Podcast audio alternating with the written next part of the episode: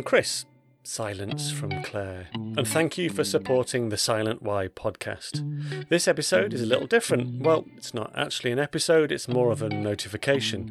Normally, we'd be putting out something about loss and chatting to a guest, but to quote Claire's latest My Why, I'm in the midst of some kind of a weird, fluey, shivery, sweaty type thing.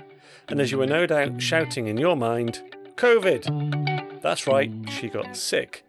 How's she doing now? Well, to quote her again, I'm now fluier, shiverier, and sweatier with an additional cough. And none of that, surprisingly, is particularly helpful for a podcast. So we made the tough decision to push things back and allow a bit of space and time for her to recover. As a result, you'll have to wait another week, all being well, for Claire's next My Why, and our next landmark episode, Loss number 20.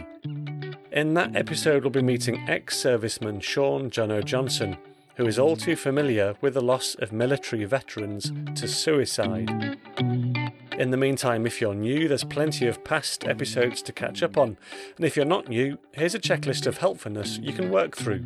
Number one, follow and interact with the Silent Why Pod on Facebook, Instagram, and Twitter.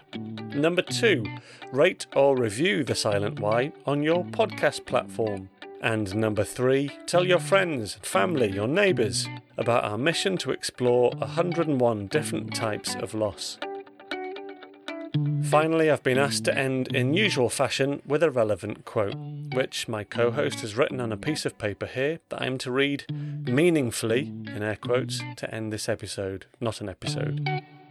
So, to wrap things up, some wise words from George Carlin don't sweat the petty things, and don't pet the sweaty things.